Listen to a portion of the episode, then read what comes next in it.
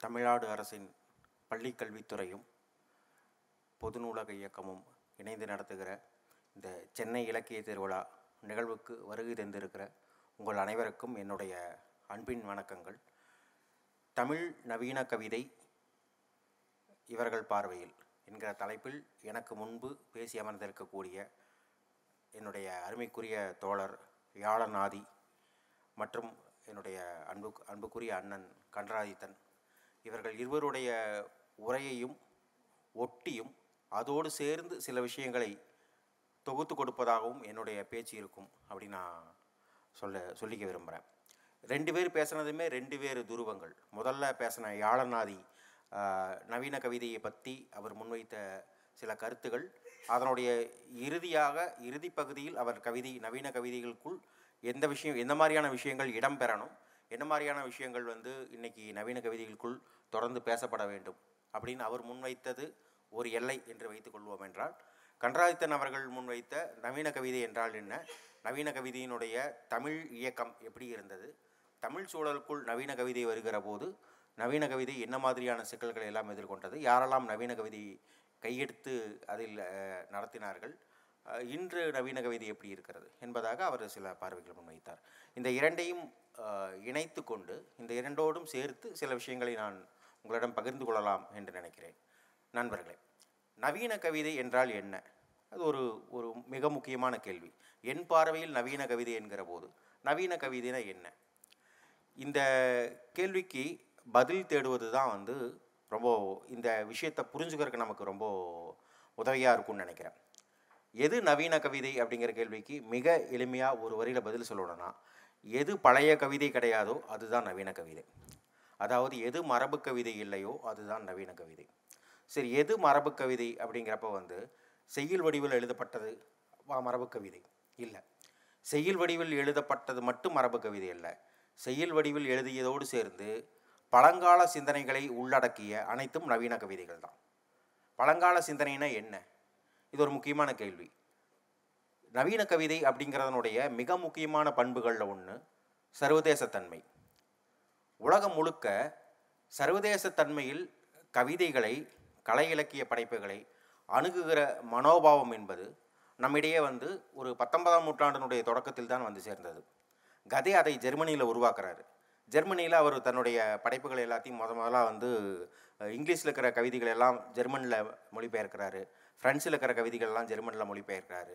இதன் வழியாக ஒரு யூரோப்பியன் லிட்ரரி கேனன் ஒன்று உருவாக்குறதுக்கு ட்ரை பண்ணுறாரு ஒரு முயற்சி செய்கிறார் ஒரு ஒட்டுமொத்த ஐரோப்பிய இலக்கிய பெருந்திரட்டு ஒன்றை வந்து உருவாக்குவதற்கு முயற்சி செய்கிறார் அந்த ஒட்டுமொத்த ஐரோப்பிய இலக்கிய பெருந்திரட்டின் வழியாக ஐரோப்பிய சமூகத்தினுடைய சிந்தனை போக்கு எப்படிப்பட்டது? ஐரோப்பிய சமூகத்தினுடைய தத்துவ நிலைப்பாடுகள் எப்படிப்பட்டது? ஐரோப்பிய சமூகத்தினுடைய இயக்கம் எப்படிப்பட்டது அப்படிங்கிறத புரிந்து கொள்வதற்கான சில வழிமுறைகளை சில விஷயங்களை வந்து அவர் உருவாக்கணும்னு நினைக்கிறாரு. அதற்காக அவர் அந்த ஒரு விஷயத்தை முன்னெடுக்கிறாரு. அதனுடைய தொடர்ச்சியாக வந்து ஒரு சர்வதேச பண்பு ஒன்று உருவாகுது. சர்வதேசம் அதாவது ஒரு மொழியில் எழுதப்பட்ட இலக்கியங்களை இன்னொரு மொழியில் எழுதப்பட்ட இலக்கியங்களோடு ஒப்பிட்டு பேசக்கூடிய அந்த கம்பேரிட்டிவ் ஸ்டடீஸ் அதுக்கப்புறம் வளர்க்க ஆரம்பிக்குது. இப்போது தமிழில் எழுதப்பட்டுகிற இலக்கியங்கள் நம்மக்கிட்ட எப்படி மரபு அப்படின்னு கேட்டிங்க அப்படின்னா வந்து நம்மக்கிட்ட டிரான்ஸ்லேஷன் கிடையவே கிடையாது. இப்போ ராமாயணம் நம்மளுடைய டிரான்ஸ்லேஷன் சொல்லுவாங்க. ராமாயணம் டிரான்ஸ்லேஷன் கிடையாது. கம்பன் வந்து இப்போ இவர்கிட்ட வால்மீகி கிட்ட இருந்து எடுத்துக்கிட்டு அதை தமிழ் கலாச்சார கூறுகளுக்கு தகுந்தாற்போல் தமிழில் எழுதினார். இந்த பழக்கம் தான் நம்மகிட்ட இருந்தது. ஒரு சமஸ்கிருதத்தில் எழுதப்பட்ட ஒரு இலக்கியத்தை அல்லது பாலி மொழியில் எழுதப்பட்ட ஒரு இலக்கியத்தை ஒரு புத்த ஜாதக கதையவோ அல்லது ஏதோ ஒரு இதுவோ வந்து தமிழில் எடுத்து அதை தமிழ் சமூகத்தினுடைய பண்பாட்டு சூழலுக்கும் இந்த இங்கே இருக்கக்கூடிய சூழலுக்கும் தகுந்தாற்போல் அதை வந்து ஆற்றுப்படுத்தி அதை வந்து எழுதுகிற அப்படிங்கிற ஒரு பழக்கம் நம்மக்கிட்ட இருந்தது. உலகம் முழுக்கவுமே அந்த அந்த பழக்கம் இருந்தது தான் ஆனால் இதற்கு வெளியே மொழிபெயர்க்கிறது அப்படிங்கிற மிக முக்கியமான விஷயம் வந்து பத்தொம்பது நூற்றாண்டில் தான் தொடங்குது. அதை முதன் முதலாக ஒரு மொழியிலிருந்து இலக்கை இலக்கியத்தை வந்து அப்படியே இந்த மொழிக்கு கடத்துறது. அந்த பிரதியை வந்து எந்த மாற்றமும் செய்யாமல் அந்த பிரதிக்குள் என்ன விஷயங்கள் சொல்லப்பட்டிருக்கிறதோ அந்த விஷயத்தை அப்படியே இந்த விஷயத்துக்குள்ளே கடத்துறது. இந்த மாதிரியான விஷயங்களெல்லாம் நிறையா நிகழ துவங்குச்சு இதெல்லாமே நவீன காலத்து நவீன காலத்தை நிகழ்ந்த மிக முக்கியமான மாற்றங்கள். ஏன் இதெல்லாம் நிகழ்ந்தது அப்படிங்கிறது ஒரு மிக முக்கியமான கேள்வி. ஏன்னா அதற்கு முன்பு வரைக்கும் இலக்கியம் என்பது பெரும்பாலும் மதத்தின் கைகளில் இருந்துச்சு. கலை இலக்கியம் என்பது மதத்தின் அந்தப்புறம் அப்படின்னு மார்த்தியினுடைய மிக முக்கியமான மேற்கோள் ஒன்று இருக்குது இது கலை இலக்கியங்களை வந்து மிக பெரும்பாலும் கலை இலக்கியங்கள் எதை பேசணும் அப்படின்னு கேட்குறப்போ கலை இலக்கியங்கள் தத்துவங்களை பேசணும். தத்துவம்னு எது தத்துவம் அப்படின்னா வந்து எது இறைநிலையோ நம்மக்கிட்ட கூட அப்படி ஒரு அப்படி ஒரு இது இருக்குது நீங்கள் பேச இலக்கியத்தை பற்றி சொல்கிறப்பே வந்து காவியங்கள் எது காப்பியங்கள் எது அப்படின்னு சொல்கிறப்ப வந்து எது சொல்லுவாங்கன்னு கேட்டிங்கன்னா வந்து அறம் பொருள் இன்பம் வீடு. இந்த நான்கும் பேசுவது தான் காப்பியங்கள்பாங்க வீடுங்கிறது இறைநிலை. இறைநிலைங்கிறது தத்துவம். இறைநிலையை அடையக்கூடிய அல்லது முக்தி நிலையை அடையக்கூடிய அல்லது அந்த மரணமற்ற பெருவாழ்வை அடையக்கூடிய இந்த பேரின்ப நிலை. இதையெல்லாம் சிற்றின்பம் அப்படிம்பாங்க. மற்ற விஷயங்கள் எல்லாத்தையுமே. அது மட்டும்தான் பேரின்பம். அந்த நிலையை அடையக்கூடிய இலக்கியங்களை அந்த நிலையை அடையக்கூடிய விஷயங்களை பேசுவது தான் காவியங்கள் காப்பியங்கள். பேரிலக்கியங்கள். அப்போ பேரிலக்கியங்களினுடைய இறுதி நோக்கம் என்பது இறைநிலையை பேசணும் பக்தி நிலையை பேசணும். உயர்வான ஒரு ம இது பற்றின ஒரு அடுத்த நிலையை பற்ற அடுத்த மனித வாழ்வினுடைய அடுத்த கட்டம் பற்றிய தத்துவார்த்தமான விஷயங்களை பேச வேண்டும். அப்படி இது இதுதான் வந்து இலக்கியத்தினுடைய இறுதி நோக்கம். அப்படிங்கிற மாதிரியான மனோபாவங்கள் இதெல்லாம் இருந்துட்டு இருந்தது. உலகம் முழுக்கவே இருந்தது. இந்திய சூழலுக்கு இப்படி இருந்தது அப்படின்னா வந்து ஐரோப்பிய சூழலுக்கு அது வேற ஒரு மாதிரி இருந்தது. இப்போது மத்திய கிழக்குக்கு அது வேற ஒரு மாதிரி இருந்தது. ஒரு ஒரு பகுதிகளிலையும் இறுதி நோக்கமாக இருந்து கொண்டிருந்தது என்பது இறைநிலை பற்றிய தேடல். இறைநிலையை அடைவதற்கான வழிமுறைகள் என்னென்ன? இறைநிலை அடைவதற்கான தத்துவார்த்தமான கூறுகள் என்னென்ன? அப்படிங்கிறத பற்றின ஒரு விசாரம் அதை பற்றின ஒரு அக்கறை அதை பற்றின ஒரு தேடல். இதுதான் வந்து இலக்கியத்தினுடைய அடிப்படை. இந்த இதெல்லாம் வந்து இருந்து கொண்டிருந்த பார்வை. இந்த பார்வைகள் எல்லாமே எப்போது மாற துவங்குச்சு அப்படின்னு பார்த்தீங்க அப்படின்னா வந்து பன்னிரெண்டு பதிமூணாம் நூற்றாண்டுகளில் ஐரோப்பாவில் மாற துவங்குச்சு. அதன் தொடர்ச்சியாக வந்து ஐரோப்பாவில் வந்து தொடர்ச்சியாக ஒரு தொழில் புரட்சி உருவாகுது சமூக மாற்றம் உருவாகுது. சமூகம் ஒரு வெகு ஒரு பெருந்திரளான ஒரு சமூகத்துக்கு கல்வி கொடுக்க வேண்டிய ஒரு சூழல் உருவாகுது.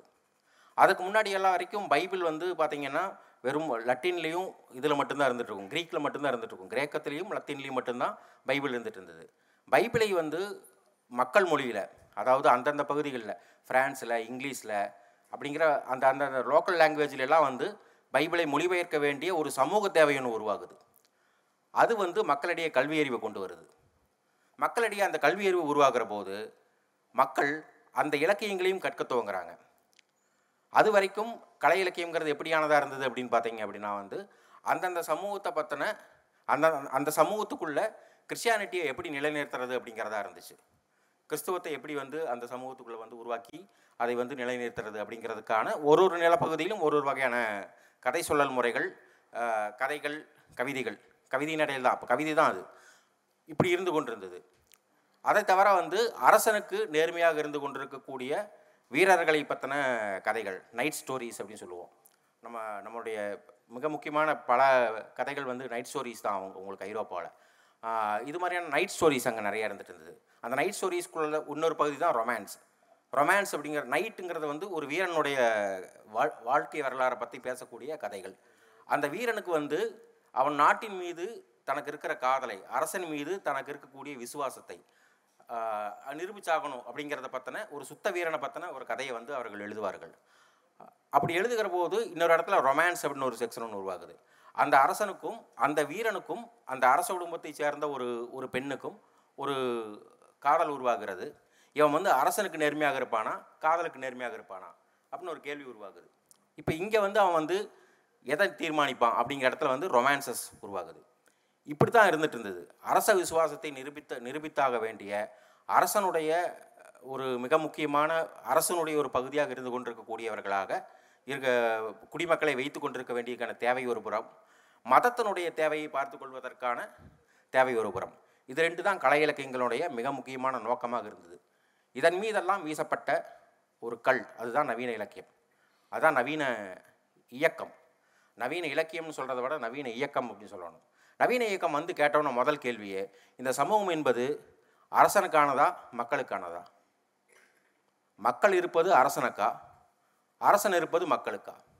அரசு இருப்பது மக்களுக்கா? மக்கள் இருப்பது அரசனுக்கா? இது ஒரு மிக முக்கியமான ஒரு கேள்வியாக மாறிச்சு.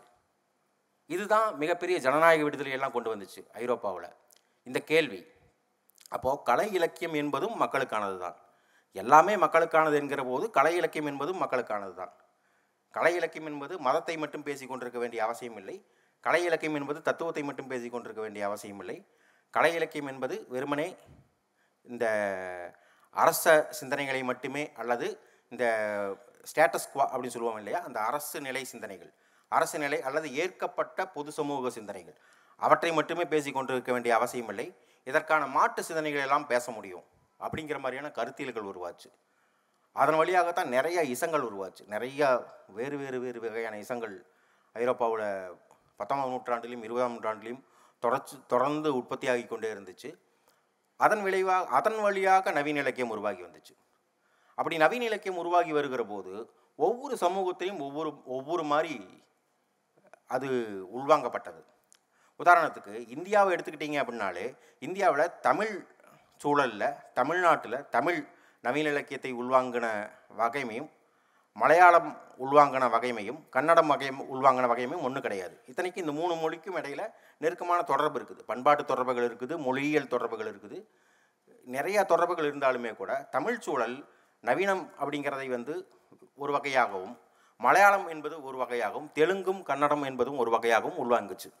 இப்படி உலகம் முழுக்கவே வந்து நவீன இலக்கியம் அப்படிங்கிறது வந்து வேறு வேறு வகையான அந்த சமூகத்தினுடைய பண்பாட்டுக்கும் அந்த சமூகத்தினுடைய வரலாற்று போக்குக்கும் அந்த ஜ- அந்த ஜனத்திரளுடைய பொது உளவியல் அமைப்புக்கும் தகுந்தாற்போல் அந்த விஷயங்களை வந்து அவர்கள் உள்வாங்கினாங்க. அதற்கான விஷயங்களை எடுத்துகிட்டு போனாங்க.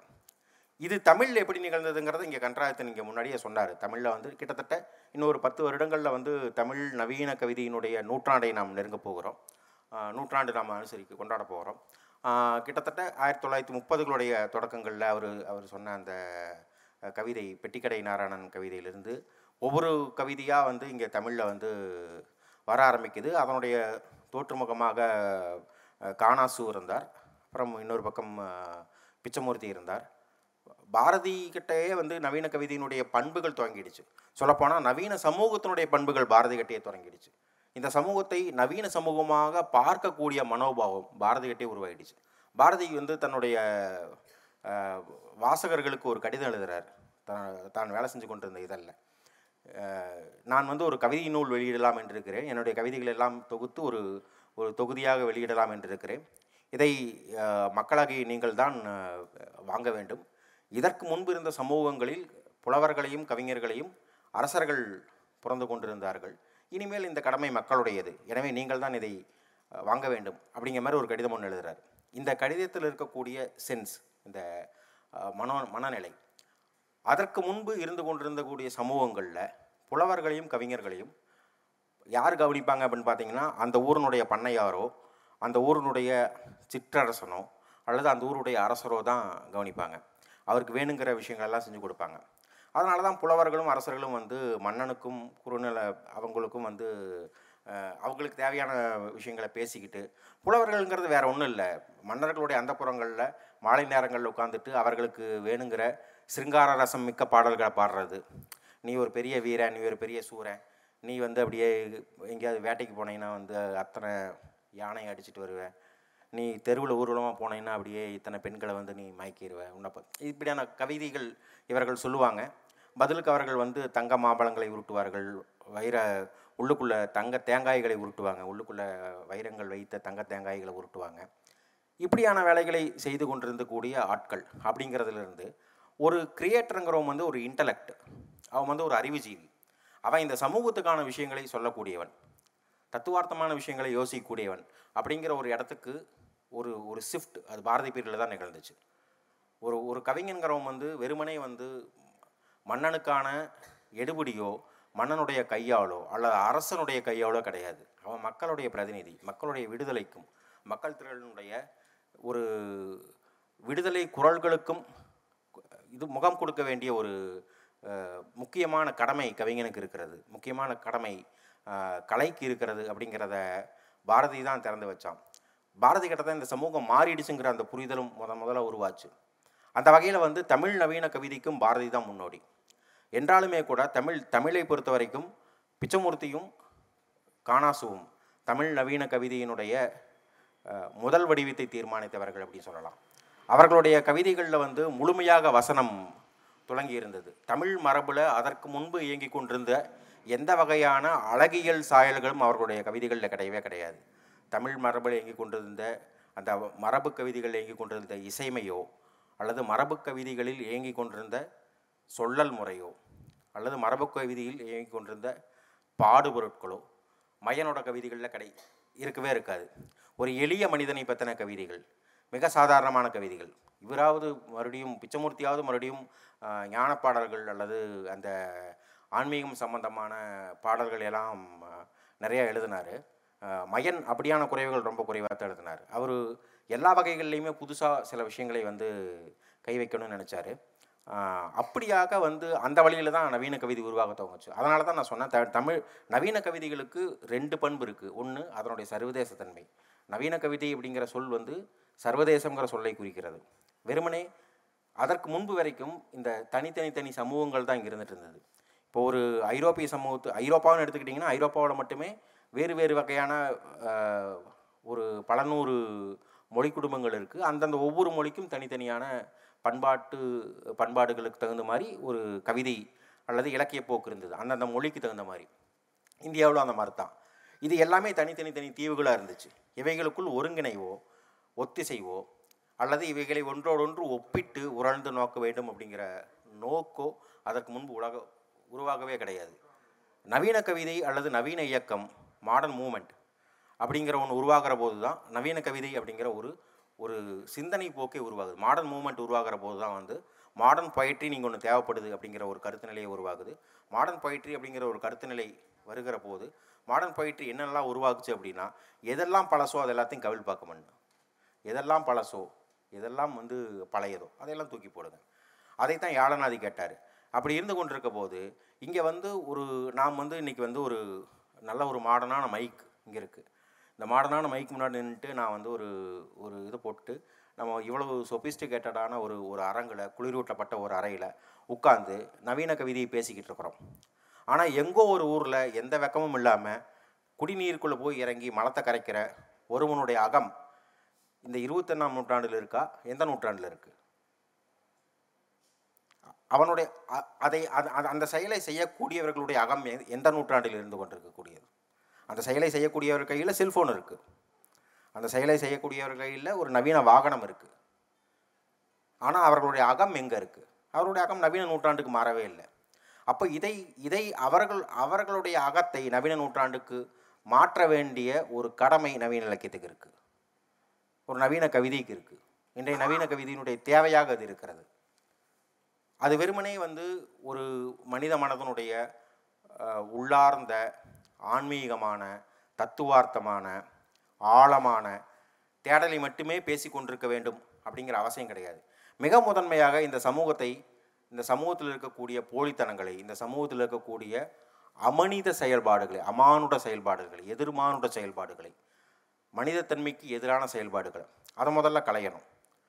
நீங்கள் போய் சே- போய் சேர்ற உலகம் பொன் உலகமாக இருந்தால் என்ன இல்லாட்டி என்ன? இந்த உலகத்தையே நீங்கள் இவ்வளோ இவ்வளோ மோசமாக வச்சுட்ருக்கிறீங்க இந்த உலகத்தை இவ்வளோ இதாக சிக்கலாக வச்சுட்ருக்கிறீங்க அப்படின்னா நீங்கள் வந்து எவ்வளோ பெரிய பொண்ணு உலகத்துக்கு போனாலும் அந்த உலகத்தை நீங்கள் வந்து அப்படி தான் மாற்றுவீங்க. இப்போ ஃபேஸ்புக்கில் ஒரு பழமொழி ஒன்று போயிட்டு இருந்தது. ஒரு கோமாளி வந்து அரண்மனைக்கு போயிட்டான்னா வந்து அந்த அரண்மனை வந்து இதெல்லாம் மாறிடாது அவள் அரண்மனையை இதுவாக மாற்றிடுவான் அப்படின்னு ஒரு அந்த மாதிரி தான். இப்போ இவ்வளவு அழுக்கான சிந்தனைகளும் இவ்வளவு எதிர்மானுடமான சிந்தனைகளும் இவ்வளவு கீழ்மையான சிந்தனைகளையும் வைத்துக்கொண்டு ஒருவன் மேலுலகம் போனால் மட்டும் என்ன அதை நிகழ்த்தி அங்கே அங்கே மட்டும் என்ன நிகழ்ந்துரும் அப்படிங்கிறது இருக்குல்ல. முதல்ல மேலுலகம் ஒன்று இருக்கான்னு ஒரு கேள்வி. அது இருக்குதுன்னு வச்சுக்கிட்டோம்னா அப்படி என்ன இருக்குது அப்படின்னு. ஸோ எதுக்கு இதை சொல்ல வந்து இன்று சிந்தனை போக்குகள் மாறிட்டுருக்கு இன்று இது சார்ந்த விவாதங்கள் முன்னெடுக்கப்படுது. இப்போ தமிழ் இலக்கிய சூழலை பொறுத்த வரைக்கும் தமிழ் நவீன கவிதை சூழலை பொறுத்த வரைக்கும் இன்று அதற்கு வந்து ஒரு முகம் கிடையாது. தமிழ் நவீன கவிதைக்கு கிட்டத்தட்ட நாம் வந்து ஒரு ஆயிரத்தி தொள்ளாயிரத்தி நாற்பத்தி ஏழிலிருந்து தொடர்ந்து அடைந்து வருகிற கல்வியறிவின் காரணமாக தொடர்ந்து வளர்ந்து வருகிற கல்வியறிவின் விகிதம் காரணமாக இன்று பல்வேறு வகையான சமூகத்தை சார்ந்த சார்ந்தவர்கள் எழுத்துக்குள்ளும் வாசிப்புக்குள்ளும் வரார்கள். அவங்க இலக்கியத்துக்குள்ளே வராங்க அப்படிங்கிறப்போ அவர்கள் சமூகம் சார்ந்த வேறு வேறு வேறு வகையான மனோபாவங்கள் கவிதைக்குள்ளே வந்துட்டுருக்கு. இந்த இங்கே இவர் வந்த அந்த ஒரு நாவிதருடைய கவிதை ஒன்று சொன்னார் இல்லையா? ஒரு அதே மாதிரி ஒரு அது மாதிரியான சமூகங்கள்லேருந்து வராங்க. வேறு வேறு வகையான சமூகங்கள்லேருந்து எல்லா விளிம்பு நிலை சமூகங்கள்லேருந்தும் எல்லா அடிப்படை சமூகங்கள்லேருந்தும் கைவிடப்பட்ட சமூகங்கள். இது இதுவரைக்கும் வரலாற்றில் மனிதர் என்றே பார்க்கப்படாத சமூகங்கள்ல இருந்தெல்லாம் கூட இன்று வந்து தமிழ் நவீன கவிதைக்குள்ளே இது பண்ணப்பட்டிருக்குது. ஒரு பழங்குடி சமூகத்தில் இருக்கக்கூடிய இன்னும் சொல்லப்போனால் எழுத்து வடிவமே இல்லாத ஒரு பழங்குடி சமூகம். அந்த சமூகத்தை பற்றின கவிதைகளை இன்றைக்கி ஒருத்தர் எழுதிட்டுருக்கார். தமிழ் நவீன கவிதையினுடைய முகம்ங்கிறது வந்து ரொம்ப விரிவானது. ஒரு எளிமையான வாழ்வியல் பதிவு எளிமையான ஒரு மனநிலை அப்படிங்கிறதுலேருந்து தொடங்கி ஒரு மிகப்பெரிய தத்துவார்த்தமான தேடல். இங்கே ஒரு தேவதேவனோட கவிதை ஒன்று சொன்னார் இல்லையா? நீரில் தெரியும் அந்த நெல் நெற்கதிர்கள் வந்து வானத்தின் விளைச்சல்கள் அப்படிங்கிற மாதிரியான ஒரு ஒரு ரொம்ப பிரமாதமான ஒரு கவிதை வரைக்கும் எளிமையான ஒரு வாழ்வியல் சித்திரத்திலிருந்து தொடங்கி எளிமையான ஒரு தன்னனுபவங்கள்லிருந்து தொடங்கி ஒரு மிகப்பெரிய தத்துவ ஆன்மீக தேட்டம் வரைக்குமான பல்வேறு தரப்பட்ட கவிதைகள் எழுதப்படுவதாக இன்றைக்கி தமிழ் நவீன கவிதைகள் இருந்து கொண்டிருக்கு. தமிழ் நவீன கவிதையினுடைய மிக முக்கியமான பண்பு இது. இன்னும் சொல்லப்போனால் வந்து இந்திய அளவிலேயே வந்து தமிழ் நவீன கவிதைகள் இருந்து கொண்டிருக்கக்கூடிய இந்த இந்த இந்த பரந்துபட்ட பண்பு மற்ற மொழிகளில் எவ்வளோ இருக்குது அப்படிங்கிறது வந்து ஒரு சந்தேகத்துக்குரிய ஒரு விஷயம். ஏன்னா இங்கே தமிழில் வந்து இங்கே இங்கே மட்டும் இல்லாமல் ஈழத்தில் கவிதை எழுதப்படுது. ஈழத்திலிருந்து புலம்பெயர்ந்து வேறு வேறு நாடுகளுக்கு சென்ற மக்களால் க அந்த நிலத்தை சார்ந்த கவிதைகள் எழுதப்படுது. இங்கிருந்து ஒருத்தங்க சிங்கப்பூர் போய் சிங்கப்பூர் பற்றின ஒரு கவிதை எழுதுகிறாங்க இப்படி வேறு வேறு வகையான நிலங்களைச் சேர்ந்த வேறு வேறு வகையான சமூகங்களைச் சேர்ந்த வேறு வேறு வகையான பண்பாட்டு பழக்க வழக்கங்களை சார்ந்த மனிதர்கள் கவிதை எழுதுவதற்காக தமிழ் நவீன கவிதைக்குள்ளே வந்திருக்கிறாங்கிறப்போ இன்றைக்கி தமிழ் இன்றைய பார்வையில் தமிழ் நவீன கவிதைங்கிறது வந்து ரொம்ப விரிவானது. அதை வந்து ஒரு சிமிழுக்குள் அடக்க முடியாது. நாம் இந்த வித்தியாசங்களுக்கு இடையில் இருக்கக்கூடிய ஒரு பொது பொதுத்தன்மையை நாம் கண்டுபிடிக்கணும் அப்படிங்கிற இடத்துல நாம் இருக்கோம். அதுதான் நாம் இன்றைக்கி நாம் செய்ய வேண்டிய ஒரு கடமை. இந்த சின்ன சின்ன வித்தியாசங்களுக்கு இடையே இருந்து கொண்டிருக்கக்கூடிய ஒரு ஒரு பொதுவான ஒரு தன்மை. அது என்ன அப்படிங்கிறத கண்டுபிடிக்கணும். அதன் மீதான ஒரு உரையாடலை முன்வைக்கணும். இப்போ ரொம்ப முக்கியமான கவிஞர்கள்கிட்ட நான் கேட்டுக்கிறது என்னென்னு கேட்டிங்கன்னா வந்து உங்களோட வைல்ட்னஸை மிஸ் பண்ணாதீங்க. ஒரு வைல்ட்னஸ் இருக்குல்ல வைல்ட்னஸ்ங்கிறது வந்து உங்களுக்குள்ளே இருக்கக்கூடிய சரி தவறு ரெண்டையுமே மறுக்கக்கூடிய ஒன்று இது சரி அப்படின்னு நீங்கள் நினைக்கிற ஒன்று மறுக்கிறதுக்கான துணிவு உங்களுக்கு இருக்கணும். அல்லது இது தவறு அப்படின்னு நீங்கள் நினைக்கக்கூட ஒன்று செஞ்சு பார்க்கணுங்கிறதுக்கான ஒரு ஒரு மனோபாவம் இருக்கணும். அந்த ஒரு ஒரு ஒரு அக்ரஸிவான ஒரு முரட்டுத்தனம். அந்த அந்த மனோபாவம் அது ரொம்ப முக்கியம் அப்படின்னு நினைக்கிறேன். கவிதைக்கே ரொம்ப முக்கியம் அது ஆக்சுவலாக இப்போ அப்படியான ஒரு வைல்ட்னஸ் தான் கவிதையை வந்து மாடர்ன் பொயிட்ரியே உருவாக்குச்சு. ஒரு ஒரு சாதாரண ஒரு சொசைட்டியை அப்படியே தலைகீழாக திருப்பி போட்டு ஒரு மிகப்பெரிய ஒரு இதுவாக மாற்றுறதுக்கு காரணம் அந்த வைல்ட்னஸ் தான். ஸோ சிந்தனை போக்கில் அந்த வைல்ட்னஸை வச்சுக்கோங்க அப்படிங்கிறத மட்டும் நான் ஒரு அடிப்படையான கோரிக்கையாக வைத்துக்கொண்டு இந்த உரையை முடிச்சுக்கிறேன். நன்றி வணக்கம்.